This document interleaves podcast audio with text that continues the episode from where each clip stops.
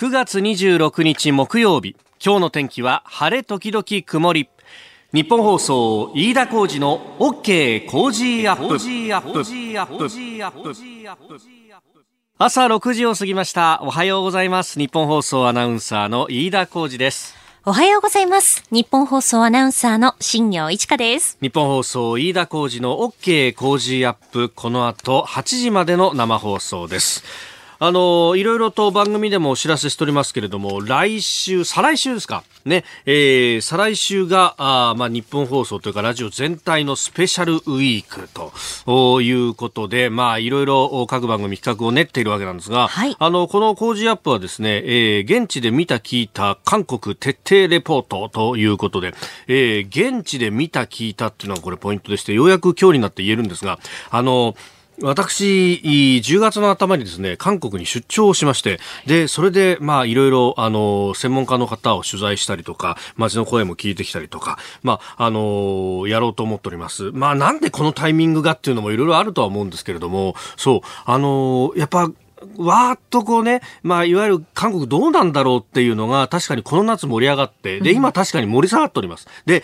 あの、もう、喧嘩どころか、韓国嫌いとかいうよりも、こう、なんか無感、うん、無視というか無関心みたいなことになってるんですが、かえってこの冷静になってきたところ、頭が冷えてきたところだからこそ、じゃあ、あの国って、韓国って一体どういう国なんだろうっていうのを、一回根っこから掘り下げてみようじゃないかというふうに思ったんですね。まあ、で、あの、いろいろちょっと今、専門家の方にも当たっていて、うん、あの、それこそ、まあ、スケジュールが合えばなんですけれども、あの、もともとその韓国軍にいた人で、今は学者をやっている人とか、そういう人にもちょっと当たってみてですね、うん、えー、一体じゃあこの日韓関係とかもっと米韓関係、さらに広げて東アジアのこの全体ってものを、どういうふうに韓国の人が思っているのか。というのを、ちょっとね、で、あの、やっぱり取材をちょっと、あの、とっかかりということで、いろいろ現地の人に聞いてみると、まあ、あの、政治の話そのものを持ち出すと、やっぱり右、左ってイデオロギーが強くなっちゃうんだけど、うん、まあ、経済だとか安全保障だとか、そういう分野から、こう、掘っていくと、いろいろ冷静なというか、あの、本音の部分の立ち位置っていうのがだんだん見えてくるんじゃないかっていうような話をしていて、まあ、あの時間に限りはあるんですけれども、取材ができればな、というふうに思っております。まあ、後ほどね、またあの、詳しくお知らせもしますが、再来週10月7日からの1週間、えー、スペシャルウィーク、現地で見て聞いた韓国徹底レポート、えー、お楽しみになっていただければと思います。さあ、この後8時まで生放送です。OK 工事アップ。さあ、最新ニュースをピックアップいたします。スタジオ長官隠しが入ってきましたが、今日はバラバラというような感じですね。えー、まあ、国連で、えー、いろいろと今、国連総会が行われている関係で、えー、外交がニューヨークの国連本部などを舞台にしてさまざま行われているわけですが、まあ、これについて特に日米の首脳会談が行われましたんで、えー、それを一面トップに掲げているのが読売新聞です。日米貿易最終合意署名と、えー、年内にも発行ということが書かれております。えー、それから国連演説についてを一面トップに乗っけてきたのは産経新聞、えー、イラン核合意修正に含み国連演説制裁解除が条件ということでこれはあのローハニ大統領イランの方のトップの一般討論演説の内容であります。えー、まあイランとアメリカの関係、中東情勢だとか、えー、いろいろと出てきております。後ほどですね、えー、今日のコメンテーター、明治大学准教授、経済学者の飯田康之さんと、まあ、このあたりの外交について、えー、特に日米の、えー、貿易協定などについては、お話していきたいと思います。えー、ちなみに、安倍総理も国連でのこの一般討論演説を行う予定ということで、まあ、その内容というのもね、いろいろと報道もされてますけれども、北朝鮮との、まあ、えー、金正恩委員長との会談についても条件をつけずにやるというようなこと、含みを残すという報道などもされております。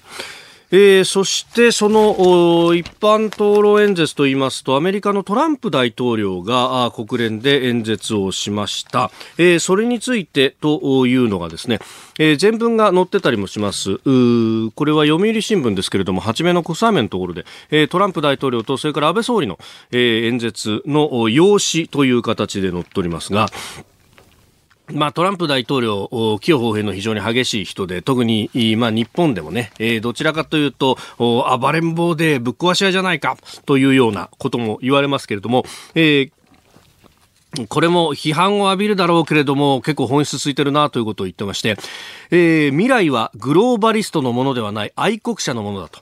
まあ、こういうことを書くと、またアメリカ第一主義じゃないかとか、えー、あるいはもう右に寄りすぎているというような批判も出るとも思うんですけれども、これ、あの、世界中の潮流が確かにこっちにこう来てるようなという感じがあります。まあ、特に経済の面なんですけども、グローバル経済ってものがもう、あの、盲目的にそれが良いというふうにされてきました。この21世紀に入る前ぐらいからですね、とにかく、経済で世界中は一つにつながるんだと、どんどん地球が狭くなると。で、えー、物の動きも人の動きも、えー、活発になれば、ね、経済で結びつけばそれが平和につながっていくじゃないかというような、えー、まあ、バラ色というような未来がね、90年代、特に冷戦が終わってから、まあ、どこを節目にするのかっていうのはいろいろな議論ありますけれども、例えば911の同時多発テロがそうだという人もいるし、まあもっともっとその後の、例えば、その中東のアラブの春が終わってしまったあたりからあ変わったんだと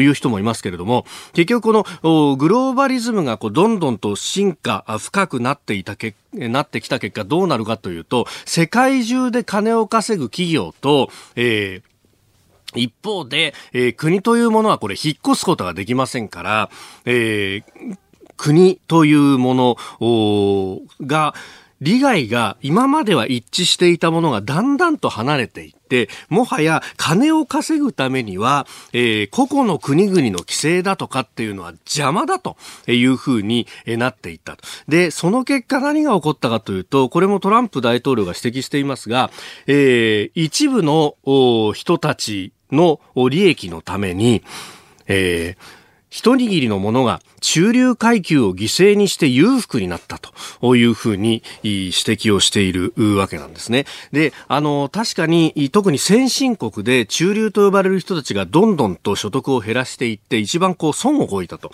で、一方で一部の金持ちがどんどん金持ちになっていったと。で、えー、そして、えーえー、いわゆる、まあ、新興国の中では、今まで、えー、低所得だった人がどんどんとこう、所得を上げていって、これは恩恵を得たと。で、えー、ただ、それは、えー、実は、中、先進国の中流の人たち、まあ、あの、普通のサラリーマンとしてですね、一生懸命国内で頑張ってる人たちと、えー、海外でもっともっと賃金が安くて同じように仕事ができる人たちが、国をまたいで競争しなきゃなんなくなっちゃって、そうすると、いわゆるこう、底辺へのこう競争というんですが、あの、それは企業経営者からしたら、えー、国の壁が取っ払われればですね、えあの、外でお金があまりコストがかからない人を雇った方ができるものが同じだったらそれでいいじゃねえかっていうことになってしまうわけですよ。日本でも起こったでしょ？メーカーが日本で物を作るよりもコストの高い日本で物を作るよりも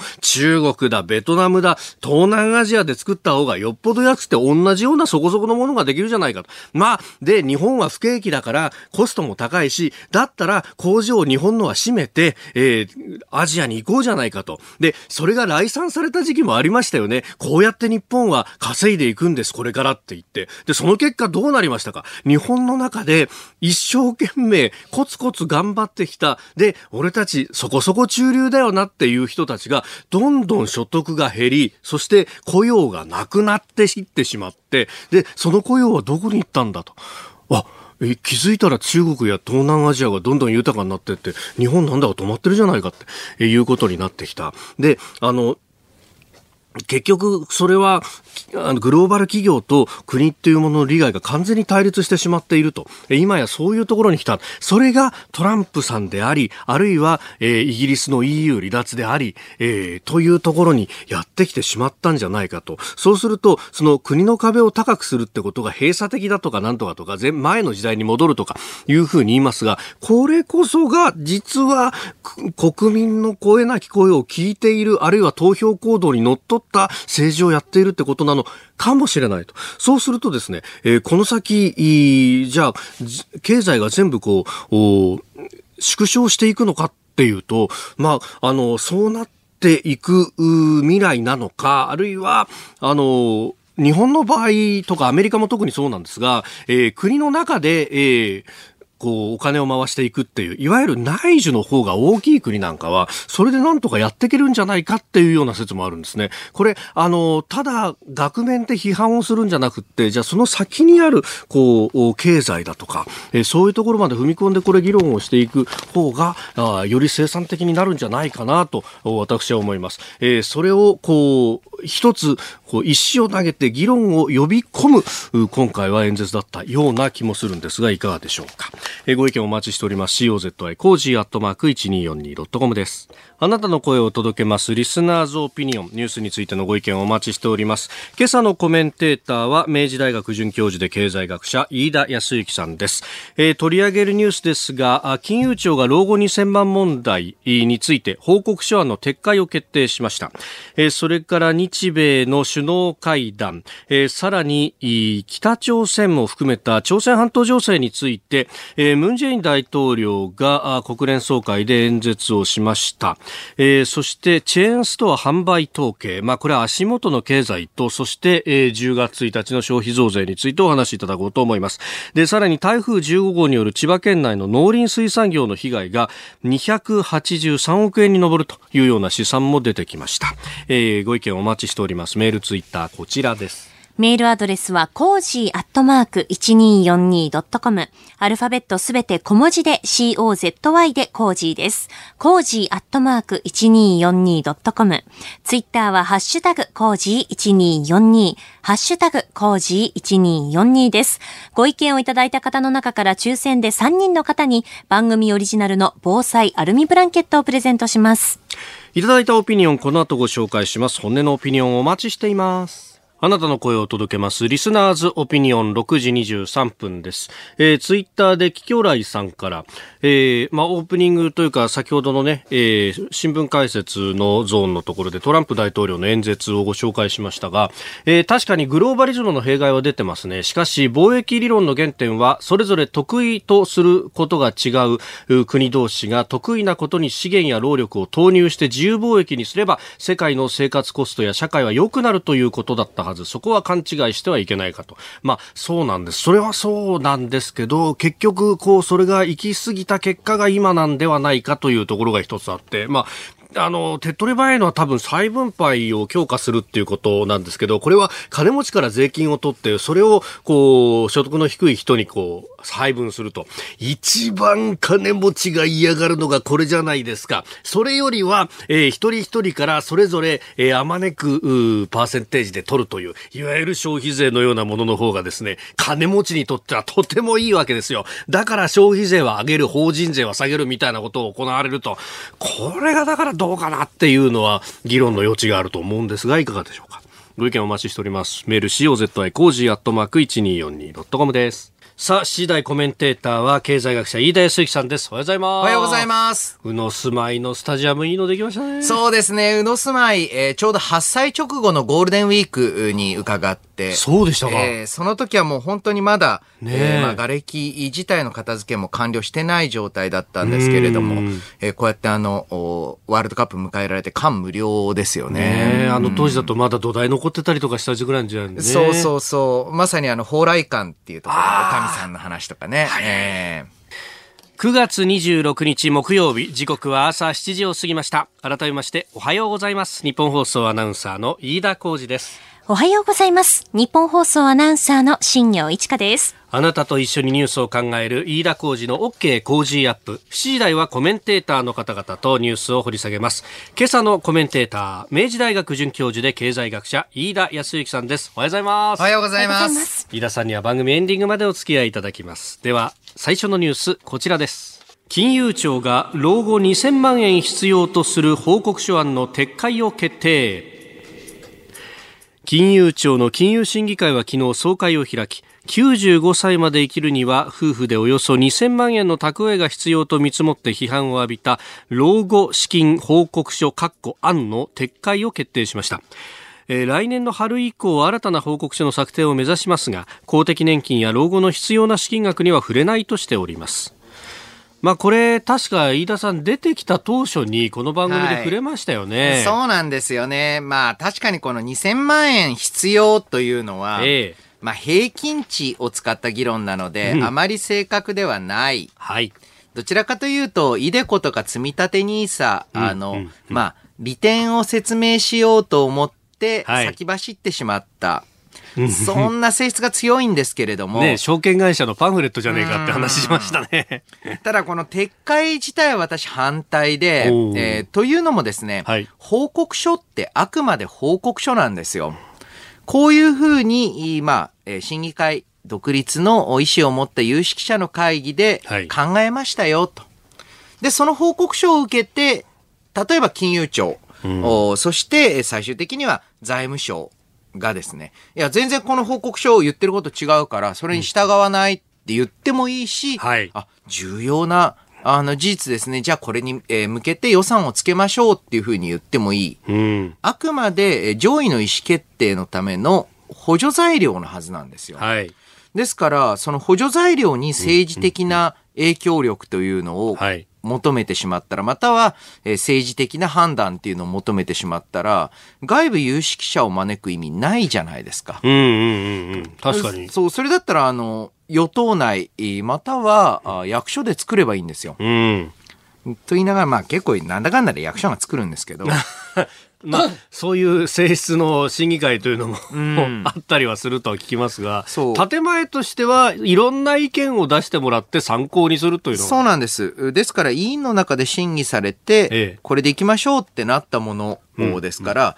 受け取ってどうするかはい。は、あそれこそ、おまあ大臣、またはそういった行政側が考えればいい。はい。その意味でこれ、あまりにも強調をしてしまうと、え今後ですね、はいそもそも審議会って何なんすかと。えうんうんうんだって、審議会が出した答申が政治的に批判されたら撤回するわけでしょうん。はい。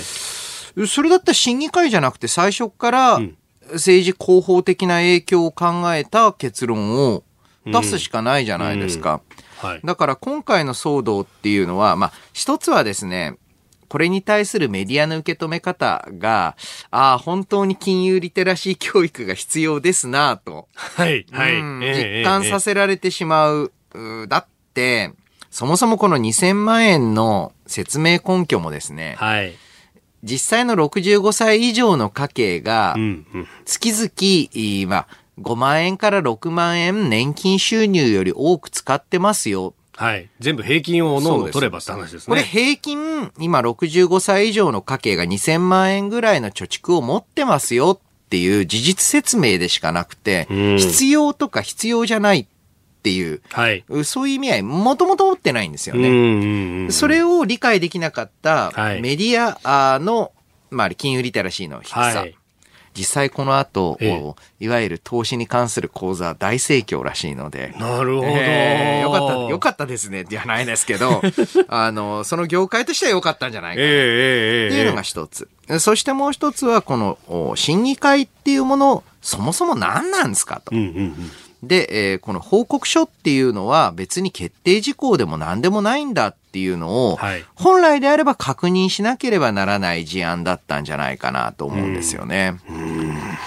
何かですね、はいこの一番最初の意見出し、または意見愚信の段階から、はい。がっつり忖度しろよって話になったら、ええええええそういう流れになりそうなね。うんじゃあややめちゃえばっていう。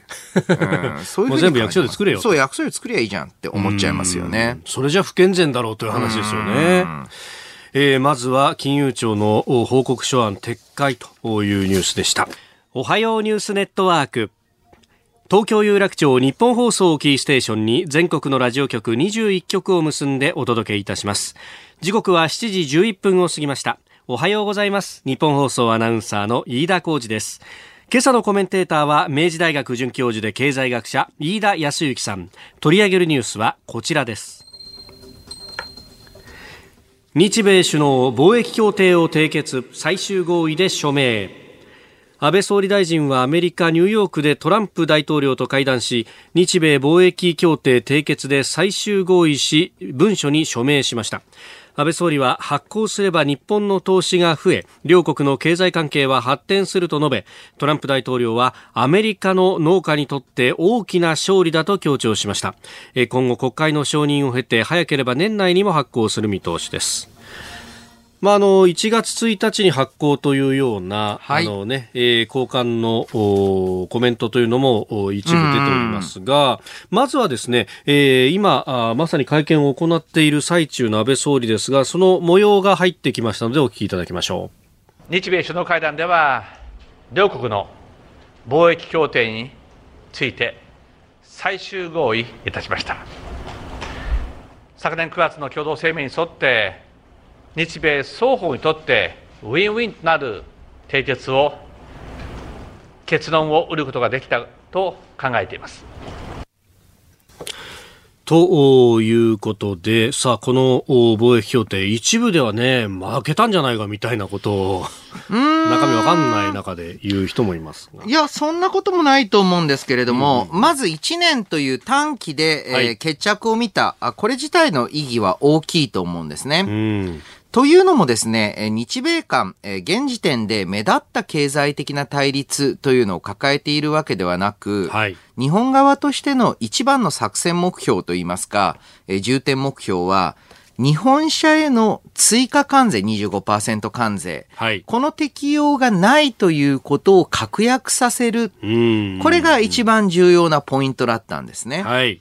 で、それ以外の部分については、実際のところ TPP でもう、おだいぶ両者がどこまで譲れて、うん。えーどこまでは譲れないのかっていう線引きがもう見えてるわけなんです。まあ、長い間ゴリゴリやりましたもんね。やりましたんで、で、えー TPP での妥結の水準っていうのに対して、はい少しここはアメリカに花を持たせる。ここは、えー一部、まあ、抑えるとかっていう、そういった交渉だったので、まあ、下地になる TPP での妥結内容というのがあった、あればこそのお早期妥結だったと思うんですけれども、はい。えー今回そのあ農業についてのお関税が、だいたい TPP2 年目水準かな、えーあたりで、えー合意じゃないかというふうに、えー報じられていますが、はい。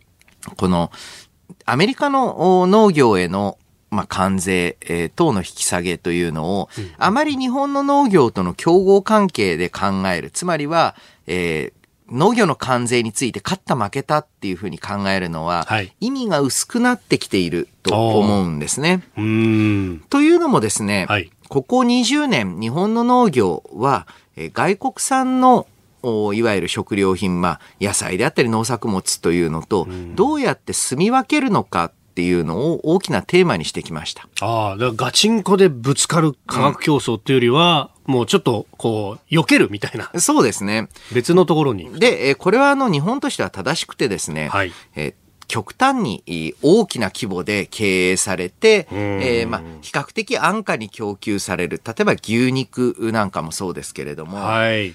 低価格帯の牛肉とか、または飼料用、お飼料ってまあ餌ですね。はい。餌用の、おまあ、農作物。こううんいったところを国土が狭い、経営体が小さい日本で作るのは、まあそもそも合理的じゃないんですよ。えー貿易のいいところ、そもそも貿易って基本的にはウィンウィンなんです。はい。自分のところで作ると高くつくものを買ってきて、うん。で、自分のつところで作った方が安く作れるものを輸出するわけですから、はい。これ自体に利益があるんですよね。うん。で、農業で言うと畜産品、米国産牛の低価格帯、うん。比較的安い牛肉については、もう国産牛と何も勝負してない状態です。はい。基本的にここではうん、王子、あーオーストラリアまあそう、豪州産の牛肉と米国産の牛肉の競合関係ってのが重要で。うん。アメリカの危機感というのは TPP で合意した豪州産の牛肉にはい。日本市場を取られてしまうんじゃないか。だから TPP と同じ関税システムっていうのに近づくことで、はい。なんとかオージービーフに対して競争力を保ちたい。うん。ここではまあ、オージービーフとしては、おいおい、それはどうしてくれんだ、こっちは TPP 締結してんのにって思われるかもしれませんが、はい。日本の国内農業に対する打撃というのは限定的だと。で、今度はプライムビーフって呼ばれる、はい高価格帯の牛肉なんですけれども、ええこれあの召し上がったことある方はわかると思うんですが、ある意味ステーキとかにするとうまいですよ。うん。ただその美味しさっていうのは、はいあ国産の高級和牛とは全く別の美味しさです。うん。非常にまあ、あの、このね、えーグルメレポート私大変苦手なんですけれども、肉感が美味しいっていう。なんか噛み締めるうまさみたいなところなんですかね。えーうん赤身の美味しさ。はい。一方で、えー国産牛得意としてるのは霜降りの美味しさあですので、うん。えこれもともと好み随分分かれてると思います。はい。個人的な感想で言うと、いわゆる焼肉にするんだったら、な国産牛うまいですよ。うん。一方で、ステーキだと、はい。やっぱあの、US プライムビーフうまいんですよねうんうんうん。あの、そういった形で、だんだんと食の多様化に伴って、はい。別商品になってるんだと。ああ、確かにスーパーに行っても、全くこう、棚が2つ分かれてる感じですよね。レ冷蔵ケースが。そうですね。うんで、いまいち押し切れなかった、だからあー負けなんじゃないかって言われてるのが、はい。いわゆるう日本車に対する2.5%の関税。おーえーこれについては、はい今回の妥結での撤廃はあどうも見送られました。うんうんうん。で、えーその理由がですね、すでにい日本系の日系のメーカー、アメリカの現地採用、あ現地生産というのにシフトはい。してしまってます。うんうんうんうん。で、これ、関税がなくなって日本からの輸出でも同じだけの効果、あ同じだけの利益が得られるというと、ええ。いわゆる現地産を減らされるんじゃないか。それが、米国内の雇用にダイレクトに影響するんじゃないかという懸念だったわけなんですけれども、これについてはですね、一応 TPP では25年、うーん、目の撤廃。はい。これがちょっと今後の協議になったわけなんですが、うんただまあ TPP でも25年後ってまあ言ってた話ですね。からね。えなので、えーまあ今後、まあゆっくりと交渉していけばいいと思うんですが、え。うんまあ現時点ですと、おすでにここまで米国産、米国内での現地生産化が進んでいる日本車。はい。これ、あの、日本国内に工場が戻ってくるっていうのは、うんなかなかちょっと考えづらい状況だと思います。はい。ですので、えーまあ、今回の場合、日本側勝ちとは言いませんが、ええあーまあ、早期の妥結によって、追加関税の恐れが遠のいた安心感というのは小さくないんじゃないんですかね。はい。えー、茂木外務大臣もこの共同声明で日本があ追加関税発動しないとの内容を盛り込んだとお説明をしております。閣僚間で日本、日本車の輸入数量規制をしないことも確認したと。だまあその部分ではとりあえずの目標は達成したのではないかというとそうですね。えーで、農業についても、はいおまあ、低関税での輸入枠、ういわゆる TPP で設定されていたもの、こういった部分については、うん。あーまあ、行わないと、はい。縮小していくという、えー結果得られたので、痛み分け、まあ、そもそもですね、うん。トランプ、と言いますか、アメリカ側もはい、これ長引かせるの良くないなと。うんうんうん。一応の、そう、大統領公約、大統領選で公約してしまった手前、TPP に戻りますとはちょっと言えないわけですよ。うんうん。じゃあ、TPP に戻らず、両国にとって TPP レベルの妥協というのを、あまあ、えー交渉というのの締結を、はい。どうやって、これあの、事務方と言いますか、ええ実務型の努力が見られますよね。だから TPP って言わずにどうやって TPP に入るかみたいな。結局、こう、名を取るか実を取るかみたいなところですね。そうなんです。その意味で言うと、両国間の外交というのが、はいまあ、十分に機能しているというのを示してくれたんじゃないかなと感じてますうん。やはりですね、はいえー米中間の対立とともに、えーこれあの、もう一つ、語り足りなかったところとしては、これデジタル関係の協定とはいいうのも非常に大きくて、ええええええ。こちらの方はやはり、えーこれからですね、えーデジタルネットワーク、うー ITC、ICT 関連について、はい。中国側のメーカー主導になるのか、はい。米側の企画という、アメリカ側の企画というのを主流になるのか、うん企画間競争です。はい。その中で、えー日本が明確にアメリカ側の陣営に舵を切った。うん。あーその意味というのははい。かなり大きいですし、うん。これが特にヨーロッパ、はい。あそして東南アジアに与える影響はうん小さくないと思うんですよね。まあそうやって、まあここに関してはこうブロック化していくっていう流れにこう世界中がなっていくわけですね。うんそうですね。これはあ非常にまあどちらにつくのかという問題になってしまうところあります。あまだまだあやはり米中間の対立、世界の貿易交渉に影落とすところだと思いますね。7時26分です。今朝のコメンテーターは明治大学准教授で経済学者飯田康之さんです。引き続きよろしくお願いします。よろしくお願いします。続いて教えてニュースキーワードですチェーンストア販売統計日本チェーンストア協会は昨日8月のチェーンストア販売統計を発表しました。全国のスーパーの売上高の数字です。これによりますと全店ベースでの売上高は1兆360億円となりまして前の年の同じ月と比べて0.3%減5ヶ月連続のマイナスとなりました。8月は中旬以降悪天気だ悪天候だった地域が多く来店客数が減ったことが大きく響いたとのことです。これ、あのー まあ、そりゃそうだよな、というような話ではあるんですが。もう何でも悪天候ってもう、ねえ本当あいつ好天なんですか？そうそうそうそうそう。7月は7月で冷夏の影響で悪天候だったって言ってたはずですからね。で、しかもですね、減っているのが婦人服はい。あとは婦人服食料品って、これ天候関係ありますか？確かに。そうっすね。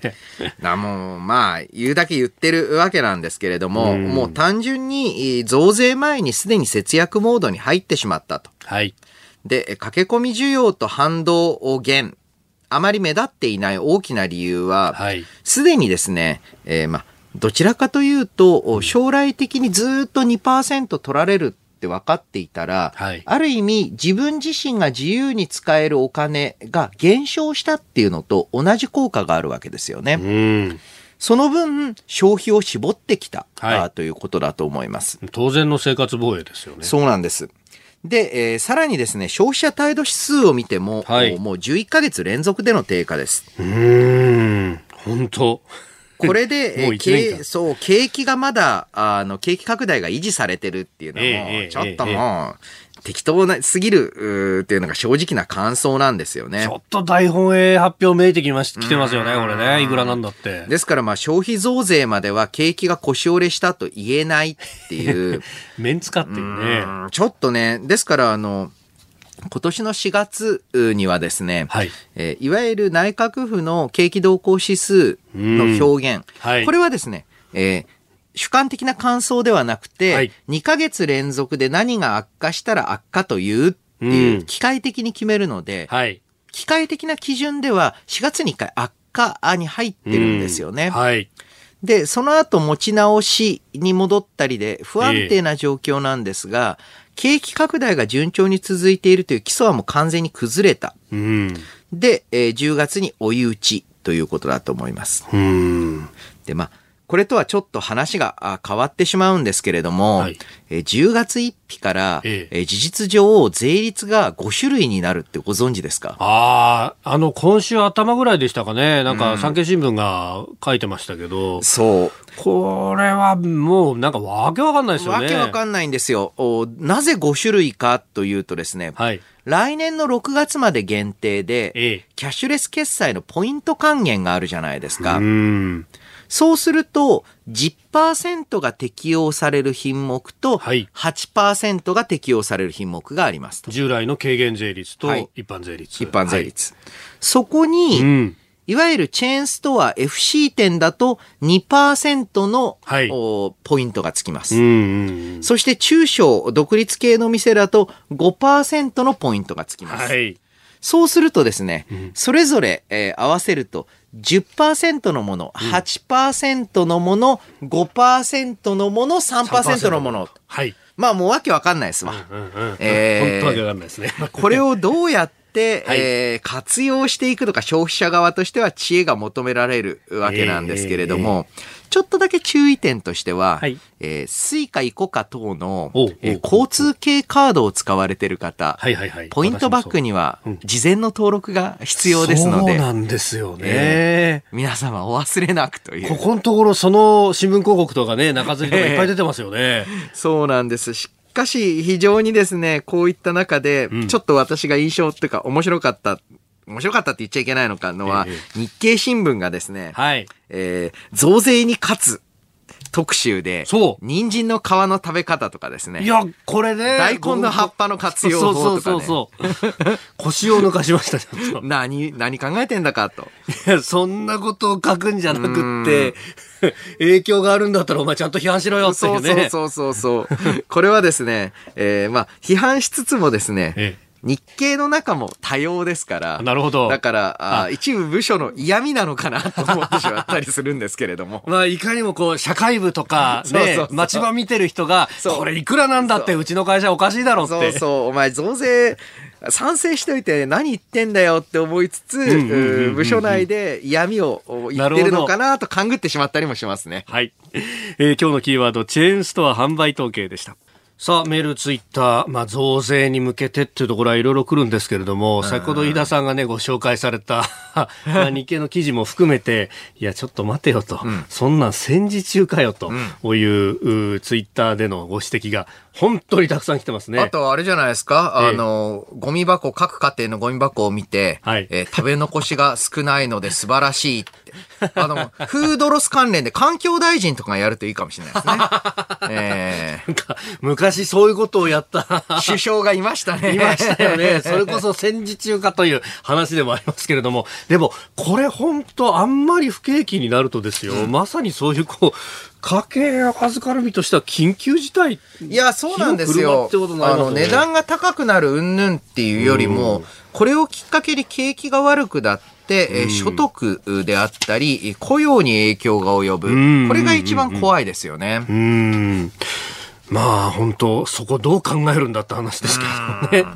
え時刻7時44分になるところです。お送りしております日本放送飯田浩二の OK 工事アップ。お相手は私日本放送アナウンサー飯田浩二と。新業一華がお送りしています。今朝のコメンテーターは明治大学准教授で経済学者飯田康之さんです。引き続きよろしくお願いします。よろしくお願いします。します。続いて、ここだけニューススクープアップです。この時間、最後のニュースを、スクープアップ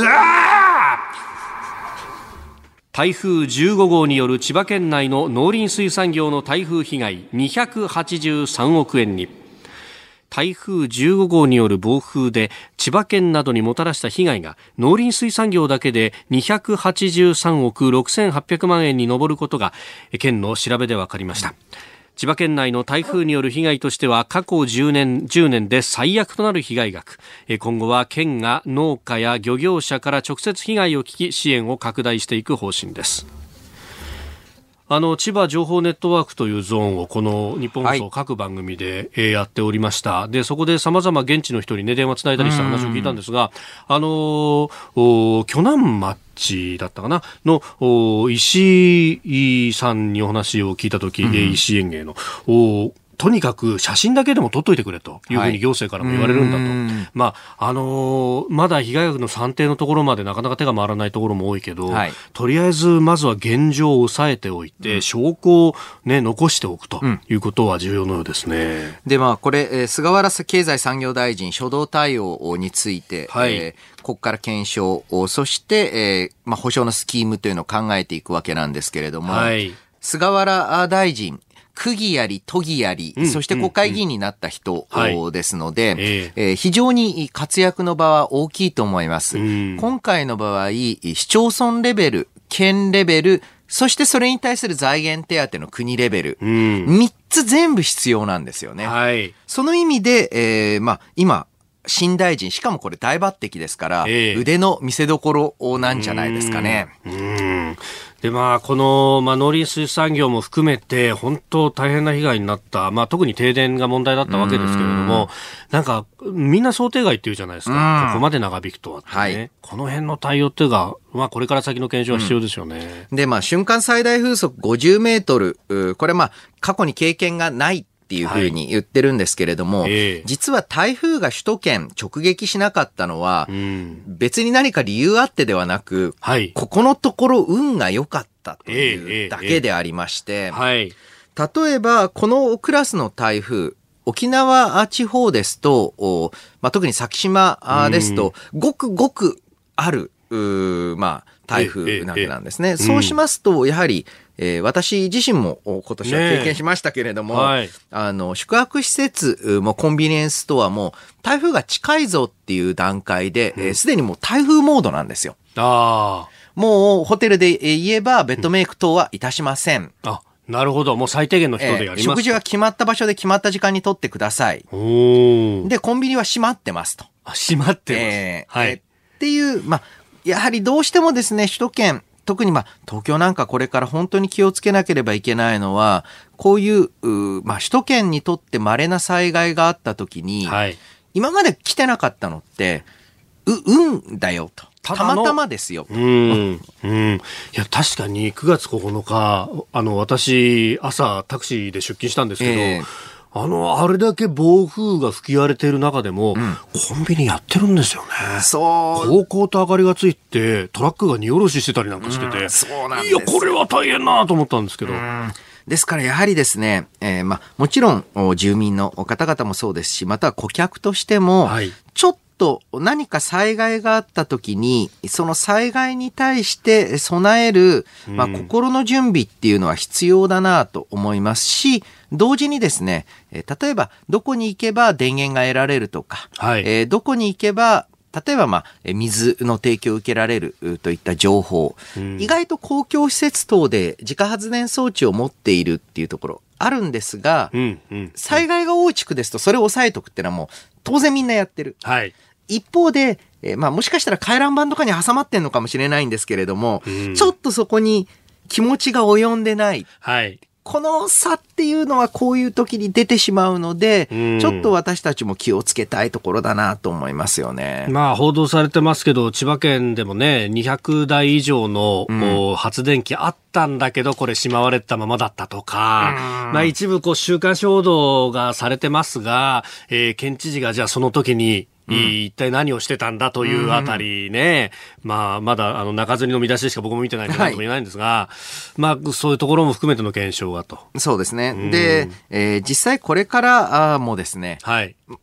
今まで来なかったのがたまたまなわけですから、ええええあー今後お来る可能性あるし、台風もちょっと大型化をしている。うん。そういった中で、えーどういう、まあ、なんて言いますか、警戒、非常時の警戒っていうのをしていくのか、結構重要だと思うんですよね。うん。何かその、避難訓練とかも、はい。何かちょっとまあ形式的になりがちなんですがえ、それよりも、いざ何かあった時に、どこに行くと何とかなるのかとか、うんうんうん。あとは、どのぐらいのお何メーター以上であったり、どういう警報が出た時には、家の中にこもるのが正しい。っていうケースももちろんあるので、えええーそういった部分での情報共有していく必要はありますよね。うん。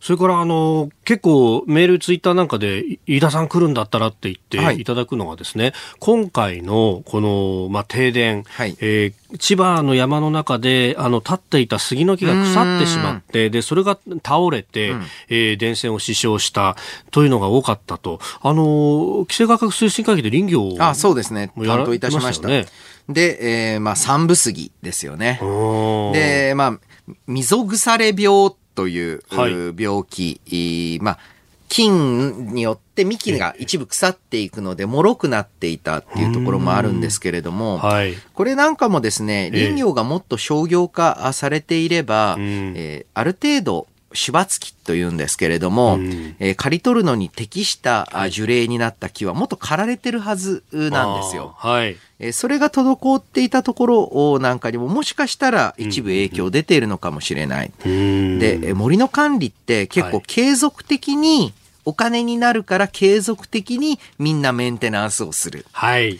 ですからお金になるからちゃんとメンテナンスをしているので森の状態が良いのでうん。商業にも向く。うん。なので継続的にお金になるっていう、はい。この好循環に。好循環っていうのをうん。維持しないと、おやはり、えー日本は森林面積、その割合非常に高い国ですので、今後、おですから商業化っていうのは実は防災対策の面っていうのも持ってるんだっていう、そういったところに気づかされますよね。うーん。あと、その、結構その、現場に行った、まあ、自衛隊だとか、東電の人たちも、これ、この木切っていいのかな？所有者誰なんだろう？みたいなはいはいはい結構迷ったという話も聞くんですが。で、そういう時もですね、はいえー実際には事後保障のスキームっていうのを決めておいて、もなるほど。う、もう、いわゆる危険、えーまたは安全保障上の、はいおまあ、判断でバリバリ切っちゃえと。うんうんうで、ん。切って後ではい考えましょうっていう方が、あ合理的だと思うんですよね。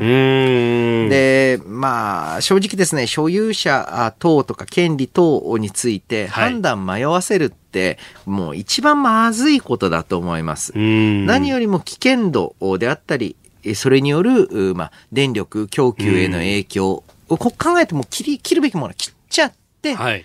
で、その後に、じゃあ間違えて切っちゃいました。間違えてと言いますか、うんあの、まあ、商用できるものを切ってしまいました。そうしたらそれをちゃんと災害の被害額として、えー算定していく。うんこういったことを明らかにしていくことで、はいやっぱり現場の迷いっていうのをなくしていく、うこれが、まあ、いわゆる指令、指揮をする方の務めだと思いますよね。えー今日のスクープアップ台風15号による千葉県内の被害についてでありました。えーこのコーナー含めてラジコタイムフリーポッドキャスト YouTube でも配信していきます。番組ホームページをご覧ください。さあここで、えー、OK 工事アップスペシャルウィークのお知らせです。再来週10月7日からの1週間は消費税と韓国の今にフォーカスしてお送りいたします。題して現地で見た聞いた韓国徹底レポート。